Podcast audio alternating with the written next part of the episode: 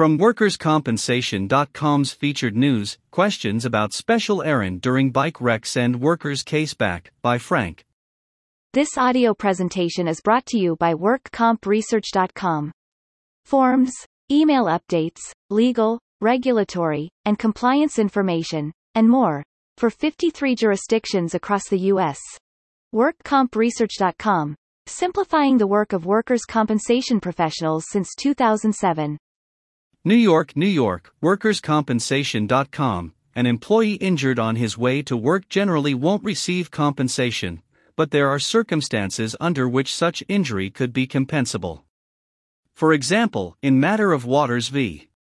New York City Transit Authority, number 533860, New York app, DIV April 14, 22, when a worker was hit by a car while riding his bike to work for overtime hours, the question of a special errand emerged. A station agent for the New York City Transit Authority, who had accepted an overtime assignment at different location from where he usually worked and was wearing his station uniform was struck by a vehicle at about 4:27 a.m. while riding his bicycle to work. As a result, he experienced various injuries, including a traumatic brain injury. He filed a claim for workers' compensation benefits, which the authority controverted. At a hearing, a workers' compensation law judge established the claim as compensable, finding that the accident arose out of and in the course of the agent's employment. On appeal, the Workers' Compensation Board reversed the WCLJ and disallowed the claim, finding that the agent was not within the scope of his employment while traveling to work.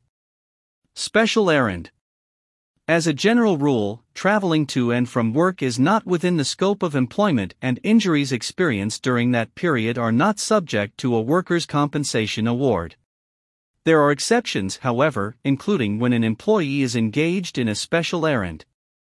An employee is on a special errand when, at the employer's direction, the employee undertakes a work related errand and thereby has altered the usual geographical or temporal scheme of travel, thereby altering the risks to which the employee is usually exposed during normal travel.